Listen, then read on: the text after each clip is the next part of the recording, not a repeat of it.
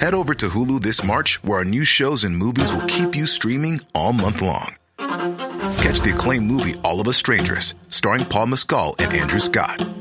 Stream the new Hulu original limited series We Were the Lucky Ones with Joey King and Logan Lerman.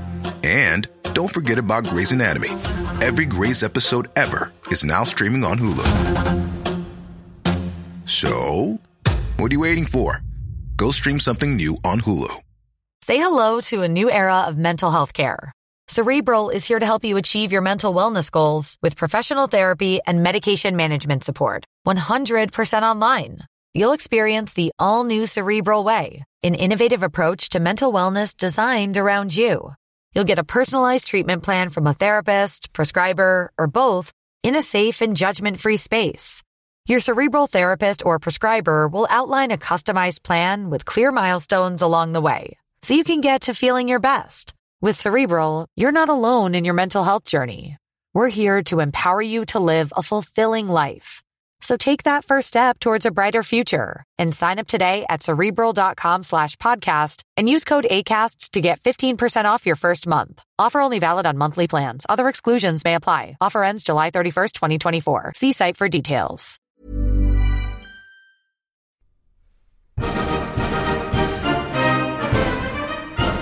Many years ago, Riley Knight completed a degree in history. This proved to be a bad move, as it was absolutely useless for him. Until now, here's some half-arsed history.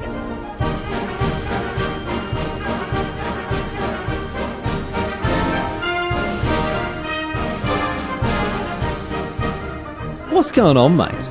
Great to have you along for some more half-arsed history. This week on the agenda, giving a chat about Nostradamus, someone who is very, very famous indeed for his supposed powers to see into the future. Nostradamus, Nostradamus is most well known, uh, of course, for a collection of around a thousand prophecies that he made. He collected them all into a great big book, which is cracked open whenever anything remotely notable takes place on the world stage. Um, and according to those who believe that he did have these supernatural powers and could pierce the veil of the future, uh, Nostr- Nostradamus predicted more or less every major historical event that took place since his time, according to these people. And we're going to talk about that. Don't you worry. We'll get across his prophecies. Um, we'll get into the most famous of them. We'll talk about the events that they supposedly foretold, and we'll get into it. But we're also going to talk about this bloke more generally, his life and his times, what he did, where he went, that sort of thing. Because he had an interesting life story. Uh, for much of his life, he worked uh, as an apothecary and, and, a healer. He treated victims of the plague. And it wasn't uh, it wasn't until much later on in life that he got into the into the prophecy business, a business that ended up treating him very well indeed. Uh, thank you very much. Um, but again, as you can imagine, a lot to get through today. Not just a biography of the bloke, but also how his work is analysed and, and, talked about today, five centuries later. Before we begin, thanks go to alert listeners Liam Woolley and Craig for getting in touch and suggesting Nostradamus as a topic. Great fun to learn more about this fella. So uh, cheers very much, you two. But with that said, let's get underway here. Let's get stuck into the story of Nostradamus and then uh, go on to have a chat about some of his more famous prophecies. Here we go. We're going all the way back here. We're going all the way back to December 1503, when on either the 14th or the 21st, not sure which, Michel de Nostradam was born in the French town of Saint Remy de Provence, uh, in what was back then the Kingdom of France. He was one of nine kids had by a lawyer named Jean de Nostradam and his wife Rayner. Um, his dad, Jean, had Jewish heritage, uh, although Jean had actually converted to Catholicism uh, before young Nostradamus was born, and uh, in doing so took a, a, new and very Catholic last name, de Nostradam, Our Lady. Uh, Nostradamus uh, himself, he later Latinized his name. Uh, the name he Latinized the name that his dad had taken, and that's how we know him today by his Latin name Nostradamus, not as Michel de Nostradam. Uh, but we'll come to that. We'll cover that in due course. Don't you worry. Um, honestly, we don't know a huge amount about Nostradamus' childhood, to be honest. Um, kicking this story off without a huge number of details. While young, he may have been tutored by his grandma. We're not sure about that, but we do know that his, form, his formal education began properly when he attended the University of Avignon, just uh, north of his birthplace of Saint-Remy de, de Provence. Um, he attended university from the age of 14 onwards. So very early start there. And there at the university, he studied grammar and logic and rhetoric for one year, because after a year at Avignon, the city received a visit from an old and very dear friend of European cities during this period and in the years beforehand, the bubonic plague, which is still very much alive and kicking in Europe, almost two centuries after the Black Death wiped out a third of the population of the continent. And for more details on that particular pandemic, episode 90, get across it. That episode shamelessly released right as COVID started to really hit its strap back, uh, straps back in early 2020. Ah, those were very much not the days. I think we can all agree. Anyway, the plague. It shut down uh, the University of Avignon. It shut down Avignon more broadly, the entire city. And so young Nostradamus's formal schooling came to an abrupt end uh, at this point, but that didn't stop him from learning and ultimately picking up a trade of his own that stayed with him for much of the rest of his life. Uh, while spending years wandering and traveling around the countryside of France, Nostradamus became what's known as an apothecary. Today, we'd probably call this sort of person a chemist or a pharmacist. Uh, but essentially, what Nostradamus did, he went around learning about the medical properties of various substances, herbs and plants. He learnt about their remedial and, and medicinal properties, and uh, consequently administered aid to the the sick and the well, and the unwell all over the place wherever he went. Um, and as you can imagine, with the with the plague well and truly having caught on like uh, um, caught on like like uh, like a, a um geez, I, I, I don't know. We we really need a, a, good simile there to describe something catching on. Catching on like, um, no, okay, yeah, no, don't know. Sorry, no idea. Anyway, the point is the plague was doing what it did best. It was killing people indiscriminately up and down Europe. And uh, old mate Nostradamus, he was doing what he could to help people and alleviate their suffering. And he spent years and years doing this, years and years and years, working and plying his craft as an apothecary and a, and a healer, all through the 1520s and beyond. But I want to talk about uh, what happened to him in the 1520s because at some point during this decade, he re enrolled in university, this time at the University of Montpellier, down uh, southwest of Avignon near the Mediterranean coast. However, his second stint at university didn't go much better than his first um, for a couple of different reasons this time. He enrolled to undertake a doctorate of medicine. Uh, which you'd think would be a good fit, right? It makes sense for someone who has spent years on the road learning the healing arts and treating the sick. However, two things happened while Nostradamus was at Montpellier that, uh, well, once again brought his formal education to an abrupt halt, just as it had done in uh, in, in Avignon. Um, but this time it wasn't because of the plague. Firstly, Nostradamus didn't seem to have a very high opinion of the doctors and the instructors that were teaching the course that he was doing, and he openly and constantly disagreed with them. And look, as much as we all love on this podcast a, a good old well actually, um, no one really wants to deal with the well actually guy in a university setting. Um, and you can imagine that the doctors teaching him didn't like him arguing with them.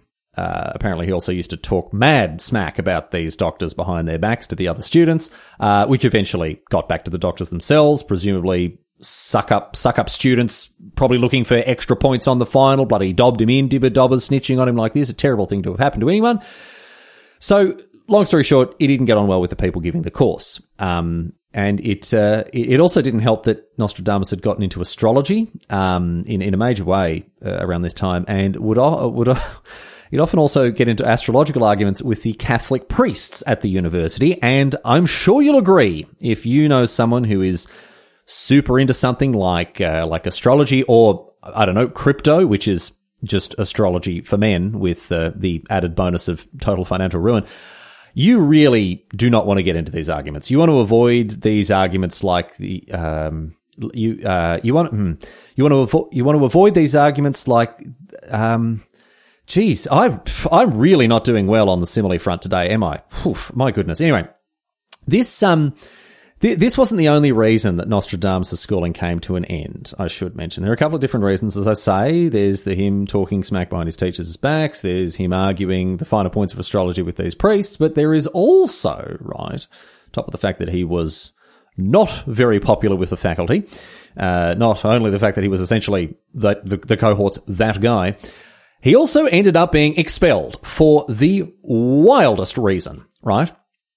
Sometime after starting this course in Montpellier, one of the university staff members, members uncovered the fact that Nostradamus had spent years working as an apothecary, tra- traveling around and, as I say, administering uh, aid to the to the sick. This, believe it or not, in the eyes of the University of Montpellier, made him completely unfit to study medicine because doing this sort of thing was banned by university statutes. Not apothecarying specifically, but just anything that was broadly considered to be a manual trade, working with your hands in, in, in other words. So imagine this, imagine this today. Imagine you're a brickie or you're a chippy and you decide you want to go back to university, stuff a few new, new bits and pieces into the old brain box and they say, you know, they're all haughty as you turn up. Say, oh, no. I don't think so. You have the, the coarse hands of the working man. This isn't, this isn't the place for you. University is for, for soft-handed people who have never done an honest day's work in their lives. But that's the situation that Nostradamus faced. Ridiculous. He's got years and years of experience and practical knowledge of medicine and of healing. But he's turfed out of the university on his ass because he, quite, li- quite literally, wasn't afraid to get his hands dirty. And also, I suppose all the talking smack about the doctors and arguing with priests probably didn't count, but still, you can't just expel that guy as much as you want to just because he's got dirt under his fingernails. Classist elites, these University of Montpellier wankers, they expelled Nostradamus, and interestingly, they've still got the expulsion documents today on display in, in the faculty library. I don't know. Maybe, maybe it's a point of pride over there that they kicked this guy out. I'm not, I'm not sure what the current University of Montpellier policy is when, when it comes to those in the manual trades these days. Anyway, Nostradamus, he's out in his clacker, as I say. And so he went back to the business of being an apothecary. And I'm sorry to say that business was booming for him. And the reason I'm sorry to say this is because, you know, you know, whenever you leave the doctor's office, right, you go in for a checkup or whatever, um, it, it's kind of weird to walk out and offer them the usual goodbye of, um, of, oh, yeah, see you, see you later, or something like that, because you know, nothing personal against my doctor. She's terrific, big, big fan of her work. But generally, I'm never really seeing her for a particularly positive reason. And so when I'm leaving, I'm hoping not to see her again anytime soon. And this is why I say that it was a shame that Nostradamus was doing very well for himself as a medical professional, because the reason for that was the fact that the plague was still ravaging France. So, not really the sort of situation that anyone is hoping for. But again, as an apothecary, it's uh, it, it, means that there's no shortage of uh, of, of, customers for uh, for Nostradamus to uh, to deal with. Anyway. As we move now into the 1530s, Nostradamus, uh, he is going around. He's dealing with the outbreaks of the plague that were all too common across much of France, much of Europe. But uh, but but happily, I will say this: Nostradamus, who's now approaching his thirties, he seems to have been pretty good at helping people deal with the plague. How he never got it himself, I don't know. It's thought that some people are, are actually naturally immune to the plague. Interestingly, and even more interestingly, far more today than back then uh, particularly for anyone of European descent that is listening, you are very, very likely to have a specific genetic makeup that makes you far more resistant to the plague. And there's a very simple but very morbid reason for this, right? And it is, again, simply, because your ancestors survived it.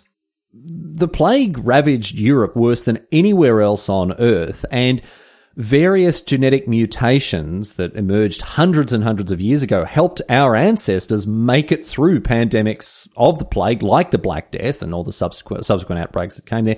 This is natural selection at work, baby.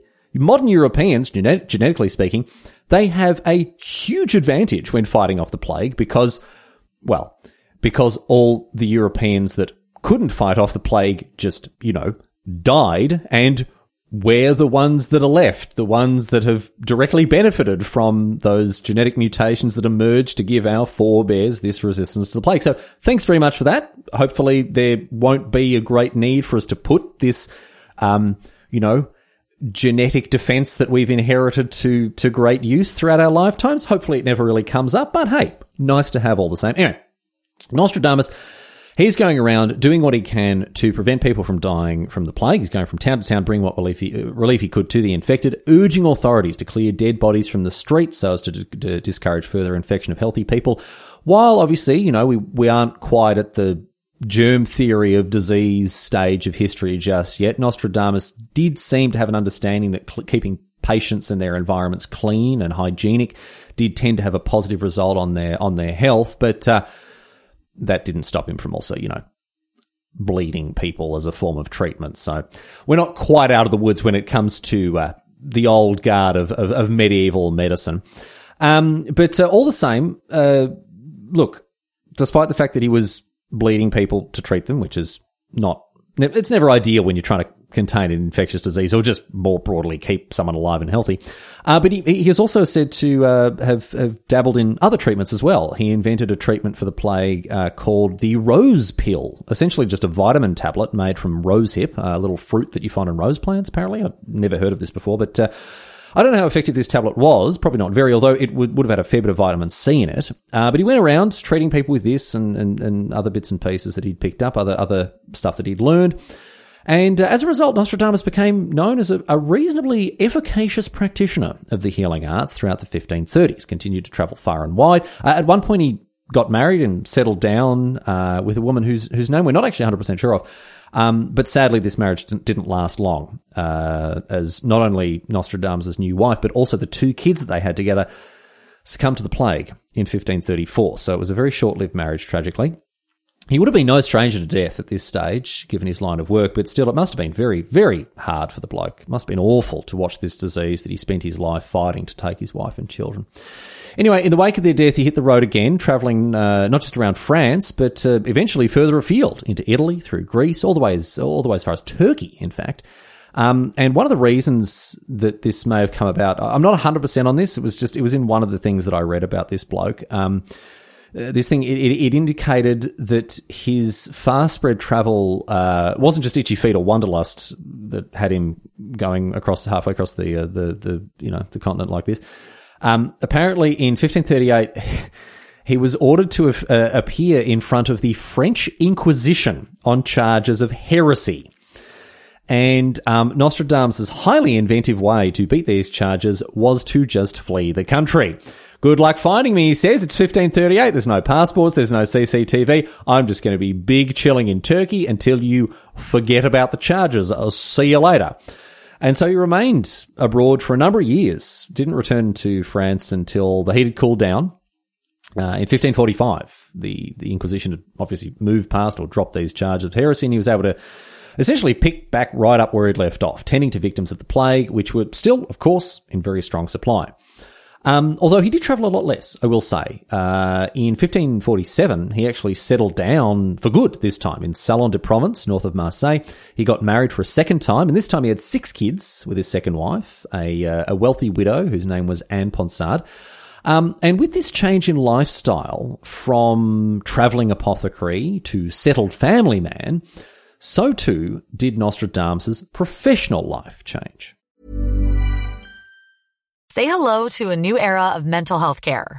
Cerebral is here to help you achieve your mental wellness goals with professional therapy and medication management support. 100% online.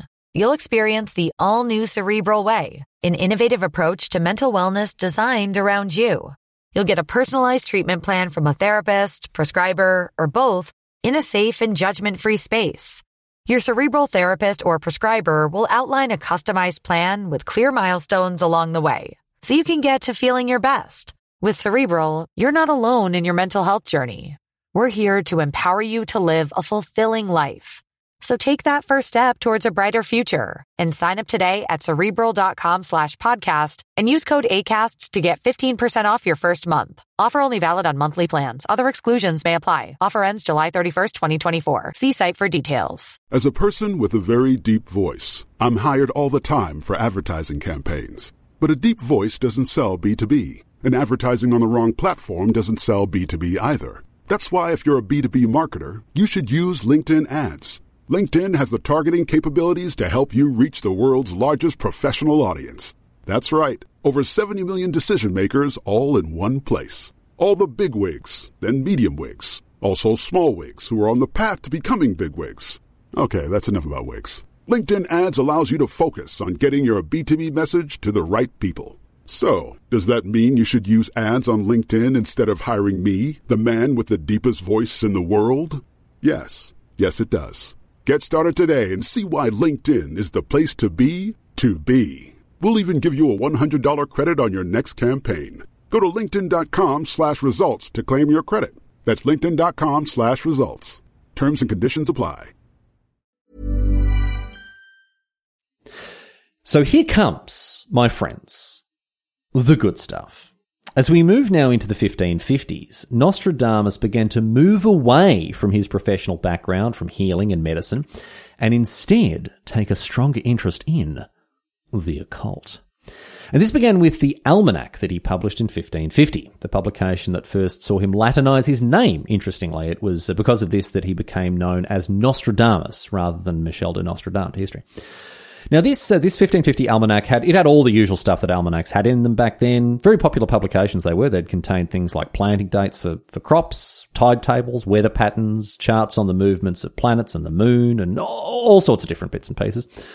But given given his long-standing interest in astrology, Nostradamus' almanac also contained not only a lot of astrological information, but also horoscopes and even a couple of astrological predictions here and there as well. And uh, perhaps because of this, I don't know exactly why, but, but for whatever reason, his first almanac sold extremely well. So much so, so that he decided to make another one for the next year, and then another year, another the year after that, and so on and so forth for the next decade or so. And in time, these almanacs started to include more and more in the way of predictions and prophecies, as well as horoscopes and all the rest of this sort of nonsense, and people just ate it up. With the success and the spread of these prophetic almanacs, Nostradamus' reputation only increased to the point that he began to be sought out for personalized horoscopes and prophecies by the rich and the famous. I don't know how he's getting away with this, given the very dim view that Christian churches tended to take of prophesying and, and, and, and fortune telling and, and stuff like that more broadly. Um, but it seems that there was a little loophole that Nostradamus uh, may have been able to exploit, um, because apparently it wasn't the actual prophecies themselves that were the issue for, for Christian churches. It was actually how these prophecies were being made. Nostradamus, mm, he based all of these prophecies and, and horoscopes on, as I've mentioned, astrology, right? So-called judicial astrology, examining the movements of stars and planets and whatever else and, and using them to determine what will or won't happen. Obviously nonsense. But the fact that he based all of these, all of these prophecies on astrology and not on magic, that's magic with a K, um, that was the reason that the church was okay with what he was doing. The real thing the church had an issue with was magic. Uh, so as long as Nostradamus is looking up at the stars and the planets for all, all the stuff that he's putting out, that's fine. But as soon as eye of newt and toe of frog start getting involved, that's when you need to start expecting the French Inquisition. So, as the years passed, Nostradamus, he became rather famous for his apparent gift of prophecy and was commissioned by very many wealthy clients to provide them with personalized horoscopes. Now, interestingly, when it came to his professional reputation as a, uh, as, as an astrologer, other astrologers didn't take Nostradamus and his work very seriously at all. They had nothing for disdain for him. They thought he was a, fraud and a charlatan. Now, obviously, you know, it takes one to know one, I suppose. But in all honesty, Nostradamus was shunned by the other astrologers. He was regarded as incompetent and fraudulent, and you would think that this would make him fit in, if anything, rather than being excluded. But maybe it was more due to the fact that Nostradamus completely and totally sold out. His work with prophecies was so popular that he began to work on a book called, very inventively, The Prophecies, uh, in which he wrote about a thousand short verses in French, most of them four line rhyming quatrains, and each of them supposedly predicting a future event. Now, we're going to get into some of these soon enough, don't you worry, but I want to tell you about the success that this book brought him. Maybe this was why all these other astrologers hated him because he was just doing so well, and they just they were just getting up extra early in the morning to have more time to hate on him. I don't know. But look, if he were, if, because of this book, right, if he was popular before this book came out, it was nothing compared to afterwards. Um, the prophecies may not have done anything to improve his popularity with his astrological colleagues, and some other people similarly dismissed him as a, char- a charlatan, but all the same, he ended up with some of very rich and of very powerful admirers in the wake of the prophecies. Most notably of all was, in fact, none other than Catherine de' Medici, episode 272. Get across it. The Queen Consort of France as the wife of Henry II at this stage. Uh, Henry II, who famously died when he was speared through the head by a lance, something that, according to an interpretation of one of his prophecies, Nostradamus may have seen coming. Uh, Henry II, on the other hand, definitely saw it coming, uh, although only very briefly, that is, before the lance entered his eye socket. Anyway, with royal patronage, Nostradamus, he was off and away, like never before. Although initially, uh, funnily enough, when he was, when he was summoned to appear in front, in front of the Queen, Nostradamus was worried he was going to have his head cut off because some of his prophecies, they told of threats to the Queen and her family.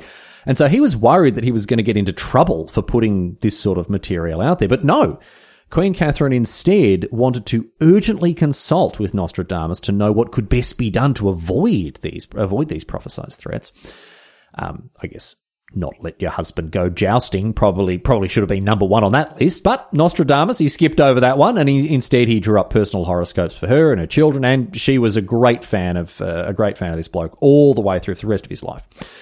Um, but I feel like at this at this point, I probably should mention while we're talking about him doing things like drawing up personal horoscopes for uh, for Queen Catherine, he wasn't very good at doing this, um, and and not because his horoscopes were were rubbish and inaccurate. All horoscopes are rubbish and inaccurate. No, um, it was because he couldn't even get through the commonly accepted technical bits of calculating planetary movements and the positions of constellations and stuff like that. All the bog standard skills that astrologers were expected to have when approached for this sort of thing. He couldn't even do that. Kind of like if you go to the deli, right, and you ask for, you know, you know, 150 grams of ham or whatever for your, for your sandwiches, uh, for your lunchtimes. And if the, the deli, the deli attendant, instead of using the scale, just vibed it out just like, oh, about this much, handful and a half, that'll do. You're like, well, can you just use this? Nah, I don't know. Don't understand the numbers, mate. Just, I'm just going to vibe it out. I don't understand all the basic rudimentary elements of the job that I'm doing, like using numbers to calculate things. Nah, just to vibe it out. And it seems to be that, that Nostradamus was very much a vibe it out type of fortune teller rather than a crunching numbers type, right? But look, however he was doing it, uh, he was doing it well enough to uh, to secure the continued patronage and support of one of the most powerful royal families in Europe. Very, very good for his reputation working for Queen Catherine, and he did very well out of her as well. Um, especially, of course, once she ruled France as Queen Regent uh, in in the 1560s. But again, you can hear more about uh, her specifically uh, in episode 272. Go to Anyway, the prophecies suffice to say, was a turning point for Nostradamus' career and remains his most famous work, of course, to this very day. Uh, although not all of it has survived, uh, interestingly, um, and to make things even more complicated when it comes to his prophecies, not all of the versions that have survived are the same. There is a fair bit of difference between the various editions that have made it through to the present day. But broadly speaking, these days we have just under a thousand of these prophetic quatrains. Some of them are also six lines um, that were published as part of the different editions of the prophecies. Um, and even today, people still refer to them to point out how Nostradamus prophesied this event or that event in, in world affairs. We're going to get into that properly in just a little bit, but but for now, let's conclude the story of Nostradamus, uh, and then we'll come back to his role in the modern world. Throughout the 1550s and 1560s, Nostradamus continued to write and publish uh, the prophecies, yes, but also um, his continuing immensely successful and popular almanacs, as well as some other works on medicine, herb, herbal remedies. And he, and he became very, very wealthy indeed, not only because of his royal patronage and his publishing, and not only because of the fact that he had, you know, married into wealth with his second wife, but also he, um, he invested very wisely into some, uh, some infrastructure projects, canals, that sort of thing, and managed his money, his finance, uh, his finances um, uh, very responsible indeed, which again, we, we're not going to give him too much credit for because apparently this bloke could see the future. So, I mean, if I could see the future as well, I'm sure I would end up very rich as well. What's he doing? But he just, you know, going down Tattslotto every, every week, getting the Powerball numbers ahead of time and making himself a fortune. Of course he's going to be rich, mate. He can see the future. Obviously he's going to die a wealthy man. But that's what he did. Put a, put a fair bit of money together, uh, by the end of his life. But unfortunately, uh, as, as, as wealthy as he was, his health started to fail him as he got older. And as we moved to the 1560s, uh, he's full of gout, poor bloke. And uh, by the time we get to 1566, this uh, this gout had turned into edema or, or dropsy. And of course, having the gift of prophecy as he did, in late June, Nostradamus uh, wrote out an extensive and detailed will that divvied up his considerable fortune between his wife and his kids. And then, on the 1st of July, 1566, before going to bed, he told his secretary, quote, You will not find me alive at sunrise. And sure enough, the next morning, Nostradamus was found dead on the floor between his bed and a bench. And why am I mentioning the specific place in which his body was found? Well, because Nostradamus' secretary then went and edited one of his prophecies, presage 141 to be specific, uh, to include the bit about the bench, meaning, oh, Nostradamus, he's done it again. He's predicted his own death, just needed his secretary to, you know, iron out a few of the smaller details, but he's done it again. How does he do it? I'll tell you what. If I were full of gout, and edema, and if I were feeling like the end was coming, I'd be going around saying to everyone every day, oh, I'm going to be dead by morning, because sooner or later, I'd be right. Buddy Riley Damas over here, check me out, predicting my own death. Anyway. Nostradamus, after his death, he was buried in a nearby chapel, although his remains were moved in later years to the uh, Collégiale Saint Laurent, where his tomb can be found to this very day. And it is not, of course, just his tomb that has survived. His legacy as a prophet, someone who could apparently see the future, has also very much stuck around. And more or less every time a major world event takes place, people will dig through the thousand or so prophecies he made. They will pull one out and they'll say, look at this. See, Nostradamus knew it was coming. So, with that in mind, we are going to play a little game here, you and I. I have selected six of his prophecies that are said to have predicted a major historical event, probably ones that you've heard of. And uh, I'm going to read you the prophecy. I'm going to give you the chance to pause the podcast and guess what the event was and then I'll reveal the event and you can see if you got it right. Now, to make things a bit easier, uh, I will arrange these events in chronological order, and most of them are going to be quite recent, so you, you should have heard of them, although some happened a fair few centuries ago. But anyway, look, you ready? Let's get into it here. All right, here's prophecy number one. the blood of the just will commit a fault at London, burnt through lightning of 23's the six. The ancient lady will fall from her high place several of the same sect will be killed. So this gives you a bit of a sense of what most of the prophecies are. Largely nonsense. They're better in French because they rhyme, but once translated, they do just seem like a, a whole bunch of word salad. But with that in mind, right, keep that in mind, the fact that they are very imprecise, very vague. With that in mind, let's talk about this one specifically, right? What do we got? We've got something happening in London. We've got 20 23 is the six. So London, 20 times 3 is 60 plus 6, 66. What happened in London in 66? 1666? The Great Fire of London, 2nd of September, 1666. How spooky is that? Except the fire didn't start because of lightning. Uh, it started when a spark from a baker's oven landed on, landed on a, a pile of nearby firewood. I guess a spark, maybe? Is that very, a very small bolt of lightning we're giving him that? But I don't know. Look, no idea what the ancient lady is talking about. Um, although initially, when it comes to the Great Fire, Catholics were blamed and lynched for the fire initially. So I guess that's the several of the same sect will be killed bit. So I don't know. Prophecy number one, bit of a shaky start there, Nostradamus, mate. But look, let's get into some others. We'll see if things improved. Here is number two. From the enslaved populace, songs, chants, and demands, while princes and lords are held captive in prisons. These will, in the future, by headless idiots, be received as divine prayers.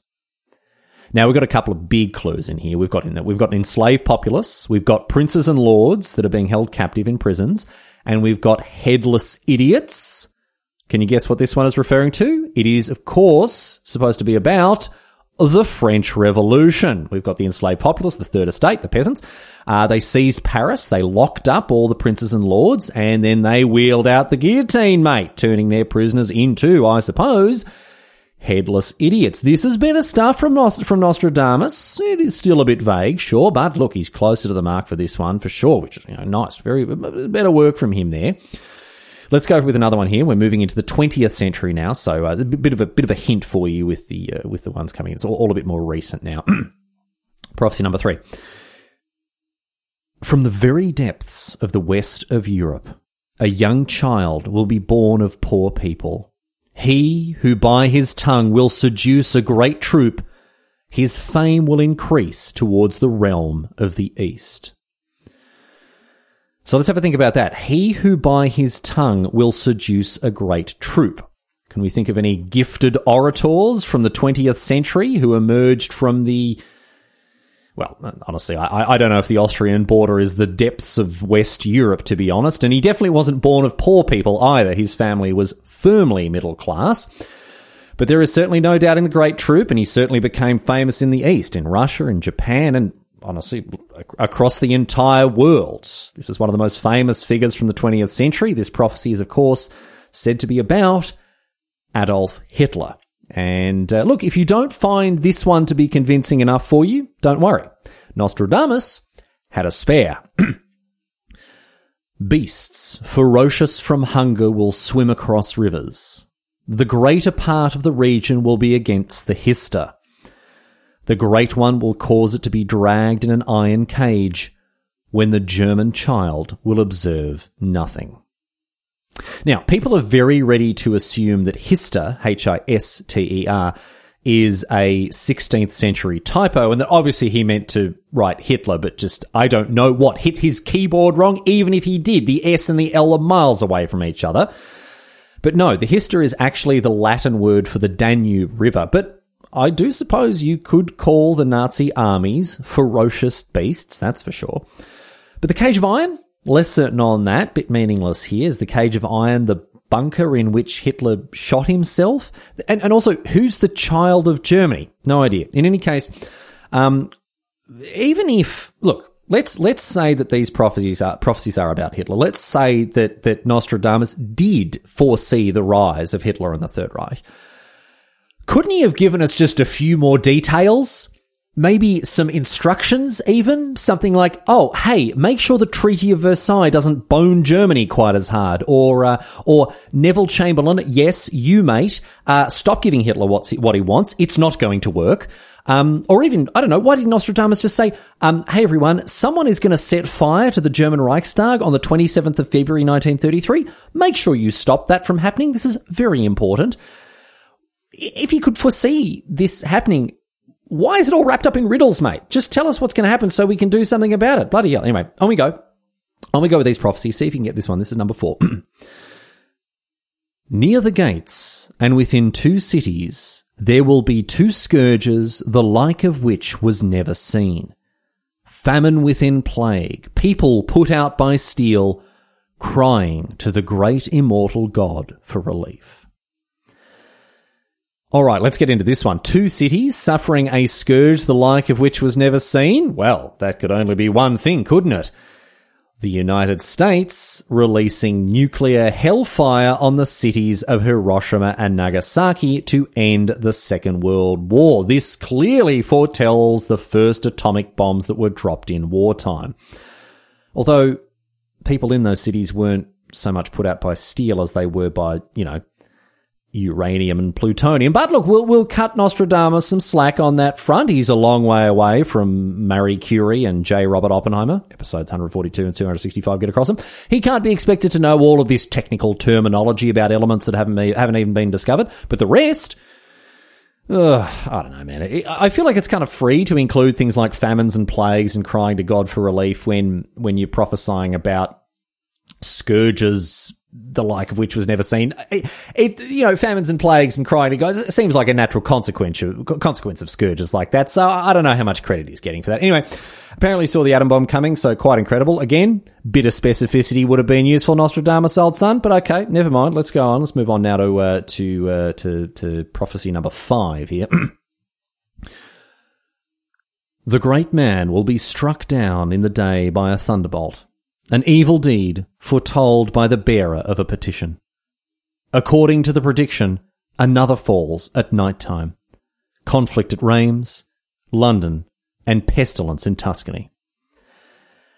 Now, I'm going to be honest with you, this one is super, super weak. Um, really clutching at straws, the old Nostradamus stands here. Um, especially as Nostradamus presumably would have known the difference between a thunderbolt and a, you know, bullet from a gun. But uh, yes, look, a great man was shot dead during the day, um, and then another one was shot dead at night time. U.S. President John F. Kennedy shot just after noon on the uh, 22nd of November 1963, while his brother Robert Kennedy was shot just after midnight on the 5th of June 1968. So sure, we've got two blokes dying at different times of the day. But nothing special was going on in London or in Reims, and there certainly hasn't been a pestilence in Tuscany for a while, so this one isn't very convincing. Let's do one more here. One, one more. Let's let's see if you can get this final one. Here we go. Earth-shaking fire from the center of the earth will cause tremors around the new city. Two great rocks will war for a long time, then Arethusa will redden a new river. So, new city, two great rocks, earth shaking fire, war for a long time. I don't know if Islamic extremism can be described as being from the center of the earth, and I'm not sure that I'm not sure what Arethusa, a nymph from, from Greek mythology, has to do with it, but this prophecy is said to refer to the World Trade Center terrorist attacks on this on the 11th of September 2001. But again, if Nostradamus knew this was coming, could he not have been a little bit more specific with warning us about it instead of all the nonsense about earth shaking fire from the center of the earth and Arethusa red- reddening a new river? How about the names of the bastards what did it, mate, with a verse about popping them on the old no-fly list? Now, look, you you you'd obviously never guess this based on um, how I've been talking about these prophecies, but actually, I'm rather skeptical of any kind of fortune, te- fortune telling or div- divination or honestly anything remotely metaphysical. And this is what really, really annoys me about all of this stuff is that if this bloke did know what was coming, if he really could predict all of these things, why is it that all that we got is this vague, open-ended nonsense and not instead actionable advice?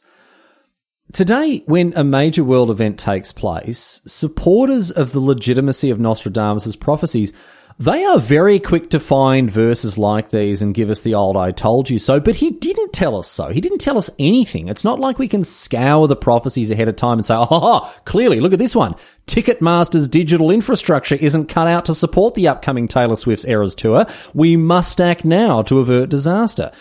And this is the biggest issue with all of these prophecies. They are all so vague. They're all so open ended. And of course, there are so bloody many of them that I feel like it would be hard not to find one that can apply to a specific event in some way. Because if we're going to give him the JFK and RFK thing because it mentions one man dying during the day and another and, and another at night, I'm sure we can flick through them and find one that covers the fact that I forgot to pick up toilet paper after last week's supermarket shop. And in, if that's the case, Nostradamus, why didn't you bloody warn me, mate? Because I was like, I'll tell you this, I was lucky that there was some tissues nearby on hand at the time because what was I going to do otherwise? How, how was I going to deal with this situation? What was I going to do? Try to coax the cat into the bathroom? Nostradamus, mate, give me some actionable advice. Give me some, give me some proper warnings, not this cryptic nonsense that you filled the prophecies with. Come on. Anyway, the prophecies themselves, right? The actual, the actual verses, um, they're filled with biblical references, allusions to classical history. Some prophecies were even pinched wholesale from horoscopes made by his rival astrologers at the time. Um, on top of this, he even took old prophecies that had been around for ages, gave them a fresh lick of paint and just whacked them in his book as well for, for good measure. And in addition to the fact that these prophecies are all very vague, deliberately so it seems, um, a lot of them just refer to stuff that's very likely to happen. Disasters and catastrophes, plagues, fires, earthquakes, wars. It's not hard to predict this sort of stuff. It happens all the time. And it's only ever after something happens that all of the Nostradamus diehards come out of the woodwork and say, oh, look, he knew all along. They're never telling us before it happens. I do want to mention one more thing, um, however, because I, I, have gone on at length about how vague all these prophecies are, right? And that's broadly speaking true for, for the overwhelming majority of them. But there, are, I will, I will say, in fairness, there are some prophecies that are much more, much more specific. There are, in fact, some prophecies that make reference not even just to a specific year, but actually to a specific month. But these don't strengthen the case that these prophecies are valid or legitimate because the prophecies that make reference to a specific time in history are still just nonsense, right? Here's one. Have a listen to this one.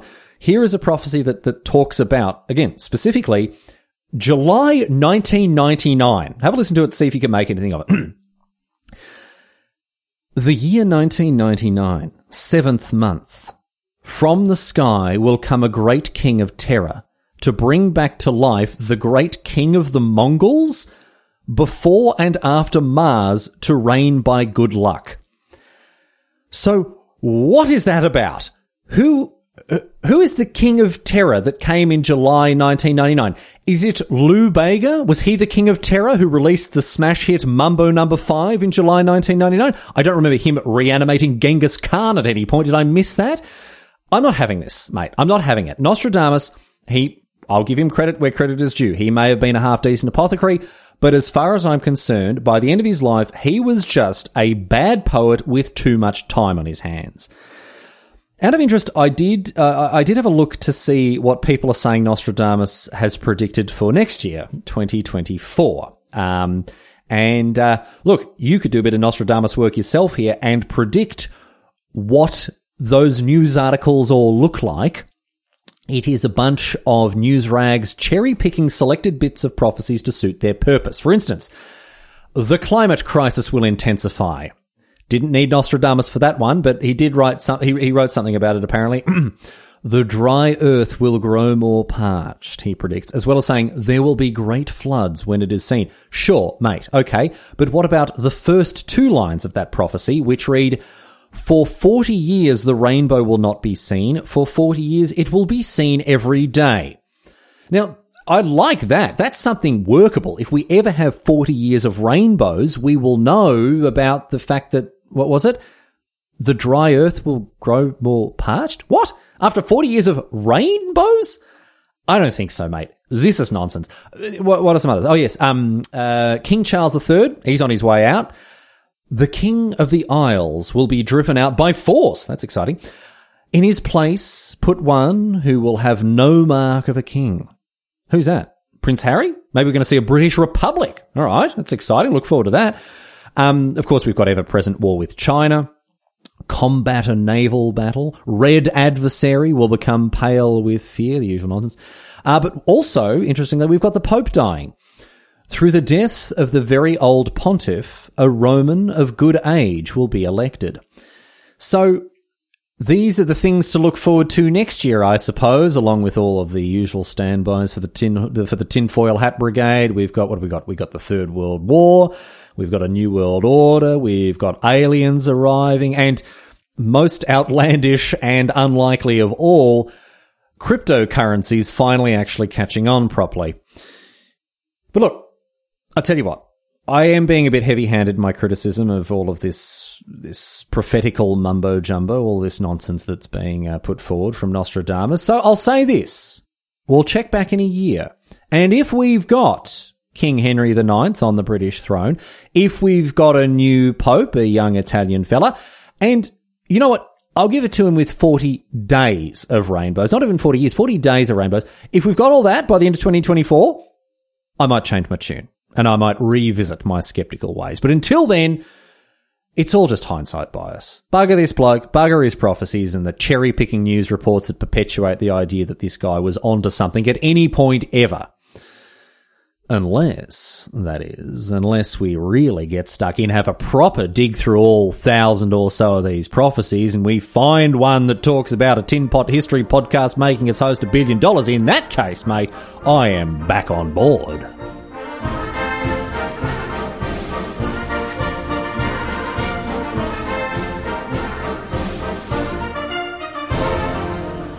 But that's it. That's all she wrote today, sports fans. That is the story of Nostradamus and his prophecies. And I don't know. Look, maybe maybe I should apologise for being so heavy-handed with my criticism of this guy and, and, and the stuff that he, he put out there. I, I, know there's a you know a huge diversity of beliefs when it comes to to divination and fortune telling and predicting, and maybe I should be a bit more respectful of that. After all, there is, I mean, there's some evidence that we we can predict the future, right? There's the I don't know who these geniuses are that that so accurately, accurately predict the day that my milk's going to go off, but they always seem to get that right. So I don't know. Maybe there is something to it. Anyway, not that I listen to them. That's fine. It, will probably be fine. Haven't got sick yet. Anyway, um, I want to thank you for listening to this uh, this episode of my Tin Pot History podcast, and I do hope you've enjoyed this episode. I do feel like like it had a uh, a decent contingent of silliness for you to enjoy, which is something that the podcast I know has been lacking in recent times. I am always on the lookout for uh, for silly or, or, or amusing or farcical stories from history, and I'd love to hear from you if you've got one.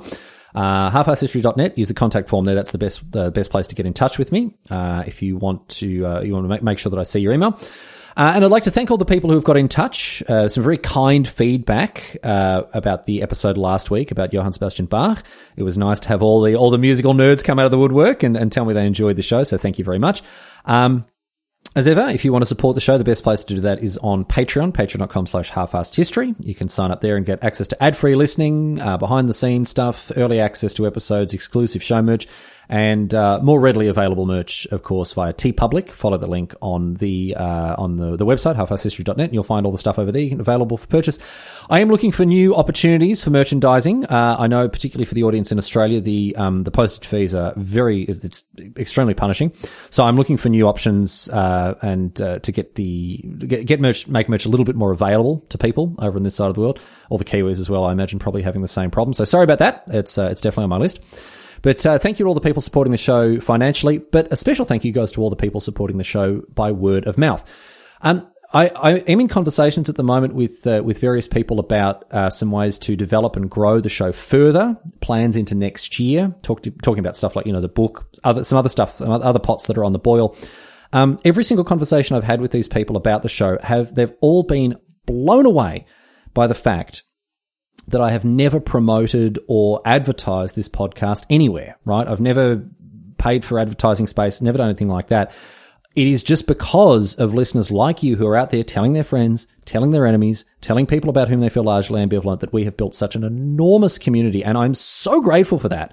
It's incredible to have such a, uh, a rusted on dedicated fan base that are here just because they want to be, not because they click through a Facebook ad or something like that. So thank you very much for listening to my silly history podcast week in and week out. Um, and uh, again, please get in touch if you've got a topic suggestion you'd like to hear on the show, uh, or some feedback, um, any anything at all. Love getting emails from people. I know I'm not able to reply to all of them, unfortunately, uh, but uh, it is great to hear from people all the same. Anyway, going to close out the show here, and look, you know, it, it is a normal question from Reddit, but it, it, at the at the end of almost an hour of talking about this bloke and sort of, you know, generally expressing my disdain for, for prophecy and fortune telling all over the place.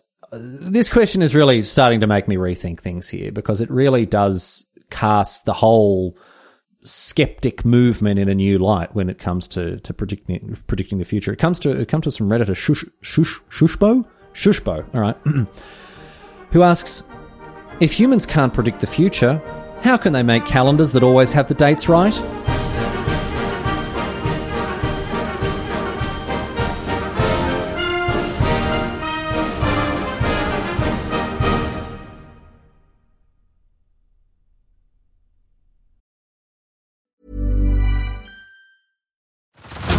Head over to Hulu this March, where our new shows and movies will keep you streaming all month long Catch the acclaimed movie All of Us Strangers, starring Paul Mescal and Andrew Scott.